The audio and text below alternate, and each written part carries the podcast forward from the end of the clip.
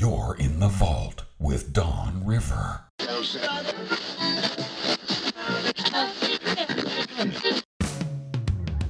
Welcome to the Vinyl Vault.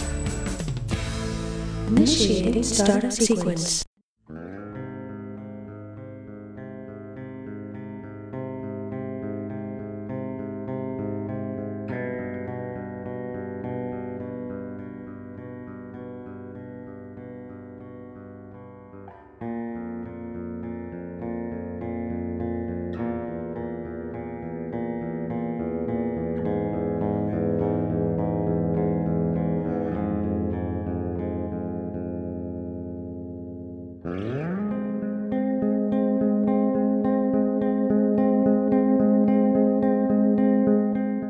Bit of Stu Hamm from his latest CD, The Diary of Patrick Xavier. And that's My Boss Drives a Mercedes, but I'm working for Minimum Wage Plus.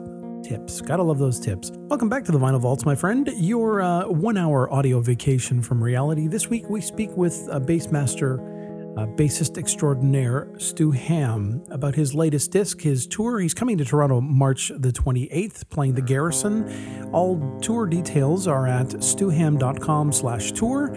And uh, I hope you enjoy our chat. We had a lot of fun, and you're going to hear some amazing new music like this track right here. Todd Miller in the Vinyl Vault in conversation with the exclusive owner of the Weapons of Bass Destruction. And contrary to the aural proof on his CDs, he does in fact only possess, well, eight fingers and two thumbs. Um, he's also the composer of the track My Boss Drives a Mercedes, but I'm working for Minimum Wage Plus. Coach. tips. Oh, that's what the plus is. Uh, coach extraordinaire on fretboard fitness, which uh, I have yet to view. And I think later he and I are going for a smoke break. Stu Hamm joins us in the Vinyl Vault. Thanks for spending some time with us, Stu. Hey, man, thanks for having me, Todd. 2018 finds you uh, having recently released the Diary of Patrick Xavier heading out for the Marathon Solo Bass Songs and Stories Tour, playing Toronto's The Garrison on March the 28th. Head over to stuhamm.com and click on tour to see where he will be uh, residing near you. Uh, how you doing? How's the tour going? Man, it's going well. I've, uh, I've managed to avoid bad weather until like today. Um, but it's been great, man. Some um, some new places I've played, some favorite old places. So I've got to see some good friends and uh, make a bunch of new ones. And um, the material from the new album that I've been playing is uh, obviously new for the audience and new for me. And uh, they've been really been coming along, and it's been it's been a blast. Cool. Um, as usual, I'm going to pepper you with a difficult question to start. And here we go. Okay. What can we expect you to be wearing if we book a Skype lesson with you? Oh, you know, the Skype lesson, I'll probably be in my living room, so I'll probably have on uh, some sort of shorts, but from the angle where I set my camera up, you can't see that. So I could be wearing a kilt or nothing at all. You never know. Because, So- uh, you know, I've got my Zoom Q8 set up, you know, as a non-mobile, you know, specifically for Skype lesson, and uh, probably some sort of T-shirt. It's probably black and has the name of some club or bass company on it. Yeah, I've noticed that. Yeah, uh, I've got a few of those where uh, people give them to you, and they're like strings or guitar manufacturers, and they make up the besides the Beatles shirts, the the most of part of the biggest part of my wardrobe. Yeah, yeah, and they're also rotatable. Like you know, you'll have a cool club shirt, and you can wear them on the road, and then you can sort of ditch them because you know that you're going to get three or four on every tour anyway. And then you save the ones from the venues that were or the or the uh, events that are really nice, you know. And then I mean, I I think in storage, I've got a a box of old Satriani tour T-shirts and stuff. Who knows? Or, or used to be. Maybe now they're just moth-eaten, you know, bits of cloth. Who knows? I maybe I'll have to check into that when I get off the road if that ever happens. Clean your car with yeah, if you ever get off the road. Um, the new disc sounds incredible. Um, it's also proof positive that that solo instrumental discs can hold your attention. I mean, there have been some that have been released and they haven't done that, but this one consistently did that. And the titles always make me laugh. Um, you know, the minimum wage one. We've got one chopping wood, which was which was pretty. Uh, it didn't. It didn't. Uh, for me, it sounded like that tune was almost like a, on a train or a spy movie. That one was really cool. But what was the story behind Smoke Break? Well, well, uh, you know, again, the the uh, thank you for that, and you know, it's a very personal record for me, and um, you know, every time that I write a song, especially a solo bass song, you know, it's it's meant to tell a story, And for as much as I'm known as for sort of being, you know, in, innovative bass techniques, the reason those exist is so that I can use more interesting vocabulary to tell a more interesting story to hope to keep the uh, the listener enthralled through a 50 minute solo bass record, right? Yeah. And uh, but no one ever asked me what the songs are about, or uh, you know, because they're all written about a person I met, or a, a trip I was on, or a book I read. They just asked me what kind of strings I use, or some nonsense, you know. um, and so on this record, I decided to put the cart before the horse and, and explain, you know, why I wrote the songs and how it relates to the diary that I found, and, and a picture in every spot. So, Smoke Break was, you know, I found it. I was I t- took a year off and I went on sort of a, a journey of discovery and just traveled all over. And I was keeping a journal, and um, I was in a little. Oh, that's the alert that we're supposed to do, our interview. Uh, so I found I was in a little hotel in the seaside town in, in Italy, and uh, I was I looked I put the, I just finished reading a book and I put it in the little lending library because that's what I always do when I finish a book I hide it in the hotel, and then I saw this other book and it was in English and it was a diary that someone had left there that was sort of on the same sort of journey as I was on. Um, and then it got weird because we'd actually been to some of the same places. I think he actually stayed at the same hotel. So, Smoke Break was about um, um, one of us spent, you know, I mean, everyone spent a night in prison at some point in their lives, you know. Oh, But- or but- two. Or two. Yeah, or two, right. I didn't say convicted of felony. I just said, you know, a night in the prison. So, uh, but this guy that wrote the diary apparently was, uh, was, was put away for, for about a week for his own good. And uh, he writes about the only time that he got to go out um, and, and see fresh air and see the sun was four times a day for smoke break. And uh, you could hear the uh, social worker walking down the marble hallway in her um, high heels, which gives you the little click on the loop there. Yeah. And then uh, you can imagine the excitement that will start to build around the ward when smoke break will be approaching. Wow. I was going to ask you about that because the last time we chatted, you mentioned you were just about to embark on this, what you said then, then an 18 month physical and spiritual quest. And you teased us with, with Patrick Xavier. And, uh, and now we know who he is. And, and, and so cool that you two shared a lot of places in common. It's just kind of creepy. I mean, maybe it's you know maybe maybe we're the same person. Maybe there are multiverses, you know, and it just sort of all got tangled up there. But you know, I think it's it's not an uncommon thing for for for uh, men of a certain age to sort of uh, start thinking about the big questions and go on a, a chautauqua or, or a walkabout to figure it out. Uh, but it was it was kind of cool, and like I said, and it really I had had the idea of doing a solo bass record and sort of keeping a journal, which I did during my travels. But when when when this came up, it just sort of a whole had a whole cool different angle. I mean, like like he there's a song on the on the piece on the album called "The Weeping Beech" that's that's really you know there's some real stretches on this record. It's a really mellow sort of minimalist piece, and um, he wrote about one of his favorite places in London, which is a tree in Hyde Park. And I happened to be in London, uh, going to see some friends play at Albert Hall. So I actually went to the, the, the tree and sat there for an hour. And uh, you read, read the liner notes, and you'll, you know, that's what that song was about. It was so cool. So, just to recap, you may have been Patrick Xavier in another life, perhaps, and then you're coming back to these touch points in his life now in your life, and maybe reconnecting in some weird way.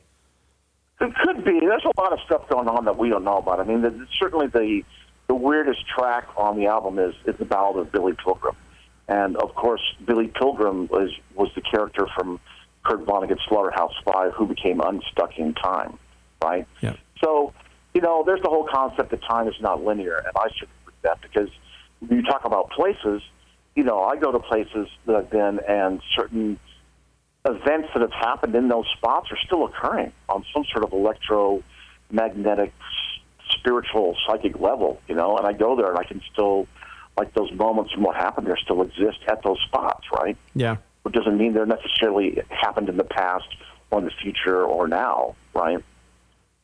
Uh, amazing. I, I, we, we are so far away from what type of you know bass drums you use, but I like We'll that. get there, I'm sure. oh, no, never. Uh, it wasn't that long ago that we were chatting, and you were you were uh, touring the Book of Lies, and that was the last time we spoke. And I remember you teasing us with Patrick Xavier. But are you just bursting with ideas nonstop? Well, man, I- I'm blessed. I mean, thank God, and maybe maybe literally thank God. You know, I still I've been able to do what I do because I, I like to practice, I like to work, and and every now and then I just get ideas, right? And it's it's pretty rewarding from sort of you know I mean this record is was done 100% just me, except for the wonderful people who contributed to the Indiegogo campaign that made the whole thing just really you know took it to the next level. But you know it's it's a rewarding thing. It's not solitary to have this concept and then just through through sheer sorts of will get it done and and make everything happen and make all the decisions and now the copies are in my hand and it's available you know for iTunes where I make no money off it and Spotify and it's gone out there you know and and this CD was conceived and completed in in the the ever evolving new music industry where you crowdfunded it and, and the subsequent tour tour, um, and I, I have to acknowledge and applaud you because it went over goal. So congratulations on that. Oh man, I, I tell you, it, it made such a huge difference because as you can imagine, uh, you know, Sony's not you know beating down my door to, to give me fifty grand to do a solo bass record about a diary, you know. Yeah. Um, and so it's self-funded, which which is great. And my audience is what my audience is. Maybe I can reach a, a slightly larger audience on on this record, but you know, since I'm financing myself, you often are forced to sort of cut corners. But with uh, the great success of the crowdfunding, I was able to, you know, hire you know hire a, a great graphic artist and just little things like you know it costs maybe thousand bucks to print up a thousand copies if you have a two-page booklet uh, and it costs you know maybe eighteen hundred if you have an eight-page booklet. And I was like, well, I'm going to tell my stories. Yeah. So I was able to put that money into the packaging and the better artwork, and to pay a little more for the mastering. You know, hire someone really good to do it, and it just it made it just made the whole thing. Um, great, man. It was, it was such a wonderful success, and and the the people that I've met that, man, it was just awesome. Really pleased it's so cool that you can sort of handle all of that and be the executive producer and the graphic artist and, and figure out your grand vision without, you know, on the other hand, without a, a record company hanging over your shoulder going, dude, you can't spend 2500 bucks on that or, or we'll spend it for you, but you owe it to us in the future. well, I mean, yeah, I mean, you have to have people, you have, you have to have, listen to people like Julian Lusinier, uh, the, the, the graphic artist guy. I had my ideas of what I wanted, but he's a graphic artist guy. Yeah. So I would send it to him, and he's like, "Well, actually, you know, you're a bass player, and I'm a graphic artist, and I think this might work better." And I trust him enough to say, "Okay, let me see it."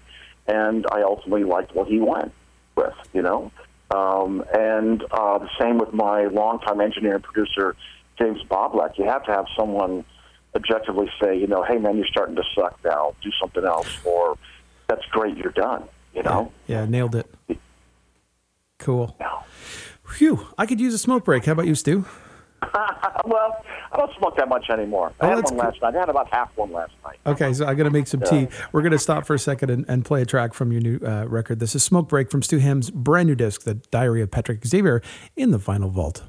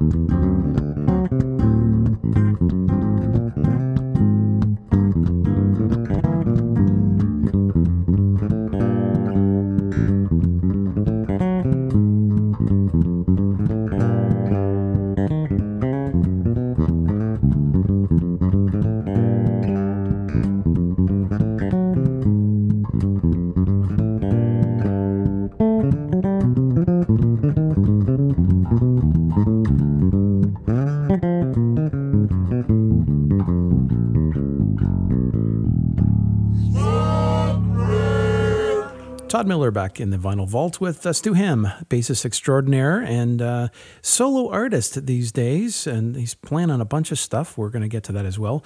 Um, so I have to say, and and the words I'm going to use are "oh my." For those of you unfamiliar with the beautiful Italian language, "Buonanotte amoro mia ovunque tu sia" loosely translates to "Good night, my love, wherever you are." I have to say that that that track um, produced a spiritual moment for me when I first heard it. Um, what what is that track about? Who is that track about? Where? When? I, I need to know. Oh man, that, that's great. That, that that's sweet. Yeah, that, that's another song that just wrote itself. I mean, I, I um, for for the bass gig things, I had um, some of the techniques of the sliding harmonic things are, are sort of directly ripped off from Michael Manring, right? Okay. uh, this wonderful version he does of uh, the enormous room based on an E. Cummings poem. Uh, so I had sort of had been experimenting with not near the level he does it, but he just does these things where he hits harmonics and, and, and flips the um, uh, um, what do you call it, hip shot Yeah. and, and stuff. So, but that's not music, right? That's just sort of like a technique thing I'm working on. And then when I found this guy's diary, he wrote he wrote a poem in the diary, and so what I tried to do in the melody of that was, uh, you know, word for word, write the melody. You know, if if you could sing or write lyrics, that would be the, the words to this poem you wrote. And and uh, that, I wrote that in this little hotel I was staying at in Italy, where I found the diary, and it was one of the touchstones and first things I wrote. And what I like about it is the ambiguity of the the, the, the title is "Good Night, My Love," you know, my true love, wherever you are. Yep. Now, is he saying? You know, like you know, goodnight to his true love, and he's wondering where she is, or is he saying like, where, where in the world is my true love, and when will I meet her? Right? Where is she? Yeah. That's the sort of the, the ambiguity I was trying to get across. But yeah, that that was that was uh, it came across great. I, I recorded that on one of my old Washburn basses because I had to tune the E down to D and then hip shot it down to C. Oh, wow. And there's the, the action was so low that that's what gives it. I kept thinking that there was compression on it because it just has this really cool. Uh, the, the the way the strings were so low, they were vibrating almost like they were sympathetic strings. And uh, that one, you know, it, again, that that was. I love it. There's some songs that I struggled with. There's three songs that, that I wanted to get on the record that I just couldn't couldn't finish the last 15%. But about two or three of them just wrote themselves, and I recorded them, and it was just a moment in time. You know, it's great. Very sweet. That that one and hello too got to me. Uh, wow, those are. I, don't know. Maybe they're they're more sparse. They're more legato. They're more. I, don't know. Uh, just wow, get to you really deep. I'm, I'm trying. You know, I mean, I, I listen to the, there's a there's a website called Hearts of Space. You know, there used to be a, uh, a radio show on NPR that's called Slow Music for Fast Times, and obviously there's a, a movement called postmodernist minimalism of people like uh, Ludovico Einaudi and Arvo Part, and you know, uh, in, a, in a way, Phil Glass and, and those guys. And it's just sort of a different way of thinking about music. And and and a song like Weeping Beech, you know, it's really meant to sort of occupy a long period of time and sort of the repetition, and the way it grows. It's a different way of thinking about composing a music, a song, and how it develops over time and the emotional and physical response it has to listening to music. Man, I one of the last records I bought is a, a record by a, a German composer named Max Richter. It's called Sleep, and it's eight hours of music. Okay. And, and it's meant to it's it's it's on it's on Deutsche Grammophon, and it's sort of meant to be put on when you go to sleep, and then you wake up to pee, and it's sort of the same theme, but it's just so gradually, slowly evolving over time that I swear I put it on, and your your blood pressure and pulse rate go down. You know, the physical effect of of music that is so slowly evolving. You know, in such a, a, a turbulent world that seems to be just imploding on itself, I think is a, a noble effort. I could uh, I could say yeah, we definitely need more stuff like Michael Manring and, and your CD to help us decompress from the day because it's really uh, um, it's hectic and, and and we're listening. Kids, especially younger kids, are listening to this thumping, thumping, thumping music, and it really doesn't Yeah.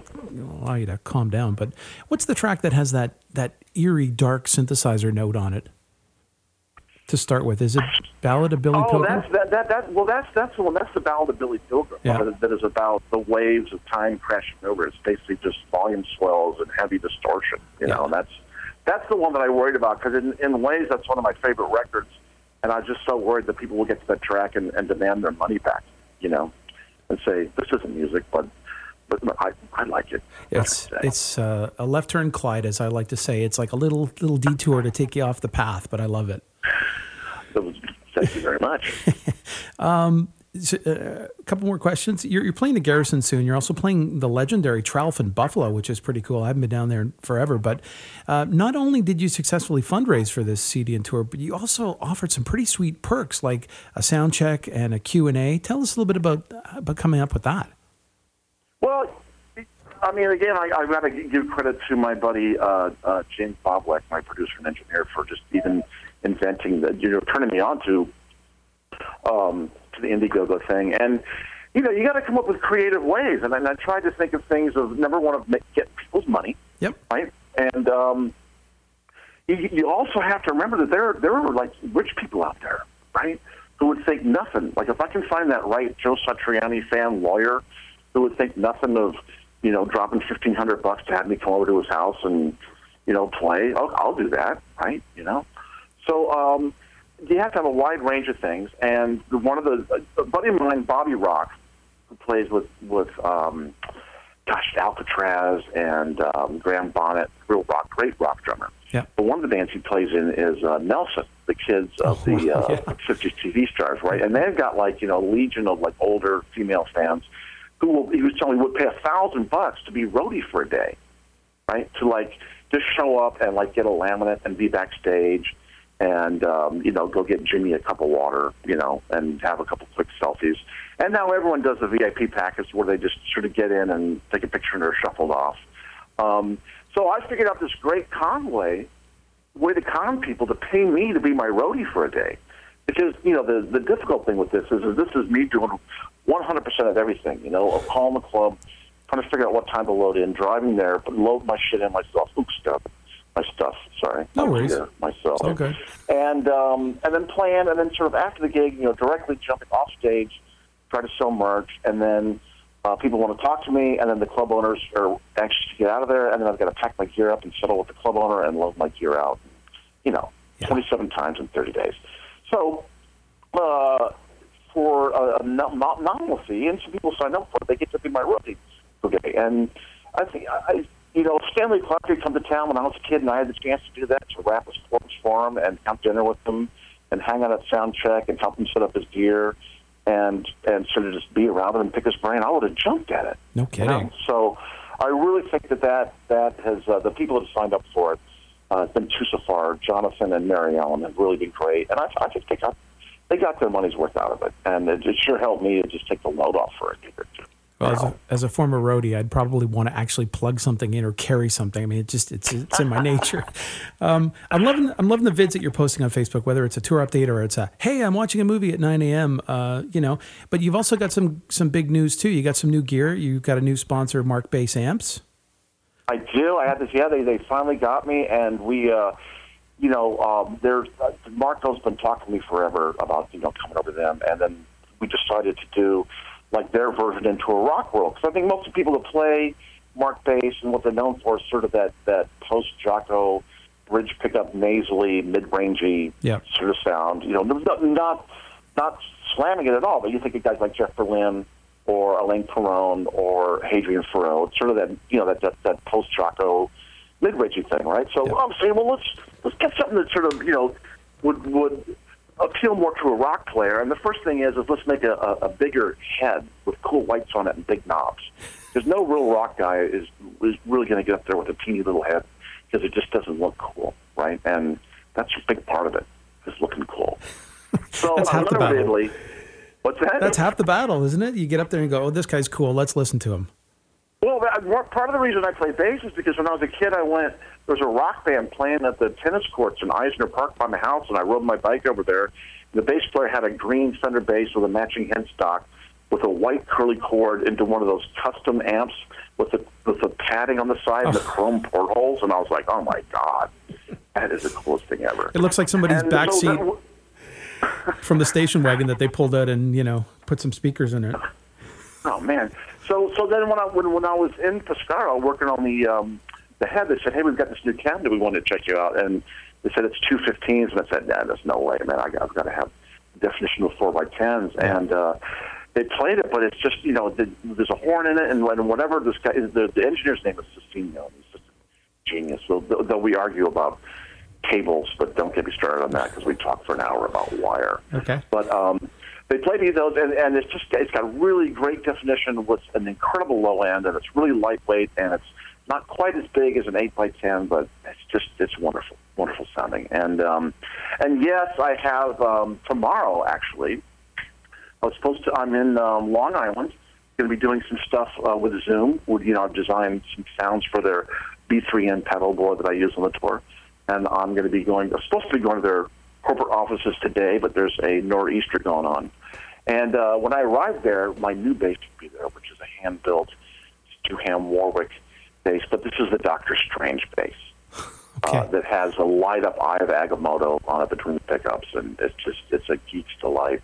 And uh, I, I met a friend who has a friend who worked at Marvel, so he posted, and Marvel actually liked my Instagram post. So I'm thinking I've got a cameo in, in Avengers 4. You know, they're going to fly me out tomorrow, and I'll start filming, and I'm just geeked, delighted out. You're, you're ready to go. I think I commented on that post that um, I think Tony Stark needs to book you for one of his private parties. You'd be the entertainment. He he can. I'd, I'd take his money. He's got good He, he money. would he would he, he would think he would pay, me twenty thirty grand to do a house party, and I would say, okay, Tony, yeah, sure. Yeah, yeah, I'll settle for that. No, no worries. Will you pay for you, will you pay for gas too and buy me dinner? I'm in. Free parking? You had me at free parking. Um, a couple more questions. I'm going to let you go enjoy the rest of that snowstorm. Um, I have to ask the last time we chatted, you mentioned that your agent was trying to book you on Mrs. Falbo's Tiny Town. And I have to ask, has there been any progress on that front? You know, I, I got booked, but then Mel's Rockpile called me, and um, I, I agreed to do that. And then I got there, and Mel was gone, and Okay. it's been turned into a container store.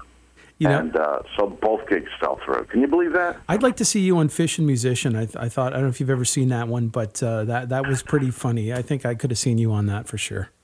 I haven't done that, but I've inadvertently, you know, something when I when I do a Facebook post, I'll, I'll look for like, you know, if I'm playing Philadelphia, you know, Philadelphia Bass Society, but I've inadvertently tagged, you know, bass fishermen, you know. Who are completely confused. No one's shown up to the gig thinking that I was going to talk about lures yet, but you know, one one can hope. When was the last time you were starstruck? Uh, the last time I was starstruck, um, you know, it's funny because I, in in the the music world, I've sort of met, you know, it's just it's just ridiculous, really. It's it's stupid because I'm just you know this this little kid, um, and I remember writing in my first year at Berklee. Uh, Guitar Player magazine reader poll: best rock bass player, Chris Squire; best jazz bass player, Stanley Clarke. And you know, now Stanley's like a buddy of mine. You know, we go out to dinner, and, and I've been to his house, and he lets me play his bass. And before Chris Squire died, I gave a wrote a speech that were you know the, the, before he was inducted into the bass Hall of Fame, and it's just you know it's just ridiculous, you know. So um, uh, most musicians, I, I sort of are on the you know I realize that we're all just sort of on the the same level. You know, some guys are a little more serious about their rock starness, but um, you know, I'm I'm I'm pretty confident in my musical skills. So, um, you know, I'm not I'm not too uh, embattled that way. But but I've reached out to a couple um, authors and one um, artist that I really like. And when I when I got like a, a an email back from them, I was floored. And then I, I think I blew it by answering back too enthusiastically, and now they think I'm like a, a stalker, and I haven't heard back, and I think I blew it. And I was so excited. I can imagine that's, uh, but no, it's good, and and it's also good that you're.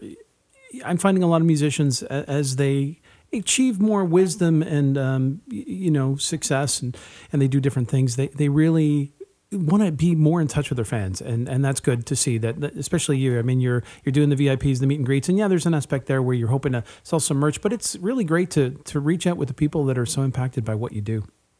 Well, it, it's, important because I, I remember like there's a uh, at uh, I have enough connections where I can get tickets to Comic Con. You know, I don't have the connections where I get invited to all the Marvel pre parties or anything. But but I remember you know waiting in line to meet. Uh, I bought a sketchbook by one of my favorite comic book artists, and I waited in line, and um, he- he's a he's a Mexican guy, and I was going to mention that you know that he maybe had heard about me, you know that I played with you know the, the Mexican pop bands Caifanes, and we were become good buddies, and all that. And then I waited in line. I got up there, and he was just sort of looked at me and said, "What's your name?" and was talking to someone else and scribbled my name and tossed it at me and blew me off, and I felt awful. Yeah. You know, so uh, you know when someone comes up to me, man, I mean, you know, at the end of the day, you can take an extra ten seconds to look them in the face and shake their hand and find out what their name is and take a selfie, right? Yeah. Jesus, Yeah. the least you can do. Last question. Um, last time when we chatted, uh, I asked you the one person you'd want to have a chat with, again, living or dead, and, and you said your dear departed dad. So th- Absolutely, yeah. this time I want to ask you who's still on your, your bucket list of someone you'd like to write or record or do a gig with? Oh man. Oh man, you know, wish lists are so funny because I'm I'm I'm pretty much a realist. You know, I mean, I don't wouldn't really um, hope for something that would be unattainable, right? You know, like Jan Garbarek, boy, it'd be great, but I just don't think it's going to happen. You know, he's older and his sort of music. Um, that would be great. Um, I don't know. How about the person I haven't met yet? The next person I meet that's going to in- inspire me. I mean, I'm That's true. again, I'm so fortunate I've got to play with you know Dennis Chambers and and you know Alex Skolnick and I are going to be doing a project together again, and I look forward to writing with him. And um, I don't know, but, you know Jeff Beck, but you know he only hires attractive female bass players, so that doesn't. I Of a don't s- think I can do that. Of a certain vintage, yes. yeah, you know. So Uh, well, that was a great chat. I appreciate it. Stu Hamm, thanks again for spending some time with us in the Vinyl Vault. And uh, hopefully, we'll run into you at the Garrison on March the 28th, or I think you're the 27th or 26th. You're in Buffalo at the Tralf uh, on Yeah, your yeah. Songs and Stories tour. So you're going to do yeah, some. it's going to be great. I think they have me working real hard. I think I'm doing like a clinic in the afternoon and then a show. I'm not sure how that works, but um, you know, I've got some good friends in Toronto and um, just you know, love great memories. Like I said, of playing Massey Hall with Joe and and um, the uh, Glenn Gould Theater at the CBC Studios and. And so, so can't wait, man. And thanks for taking the time, Todd. And your questions are always wonderful. And I'm glad you like the record. And I hope to see everyone down there at uh, the Garrison. Absolutely. And uh, thanks again for taking some time. And we will prop you up on stage if we need to. Awesome, man. Sounds great. Thanks, Stu. Okay, bye. Hey, Toronto, this is Stu Hamm, and you're listening to my new release, The Diary of Patrick Xavier, on the Vinyl Vault with Tom Miller.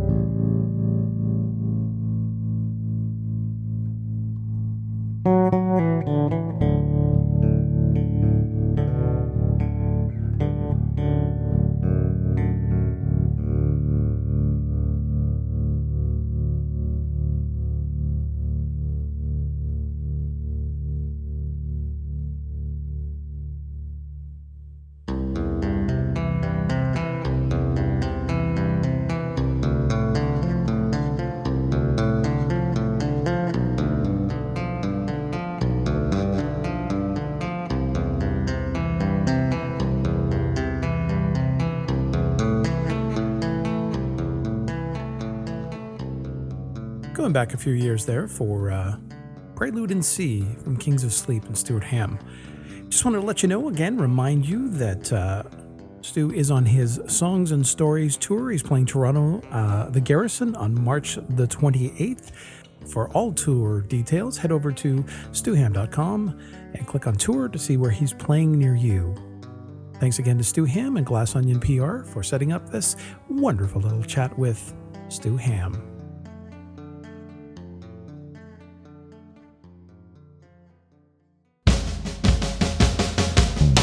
Thanks for tuning in to the Vinyl Vault. I'm your host, Todd Miller. We'll be back next week with our normal programming, which is kind of off the wall. We play anything and everything from the vinyl era. If you'd like to get in touch, the email address is feedback at radiothatdoesn'tsuck.com or call us 1 269 6155. We'll catch you right back here next week.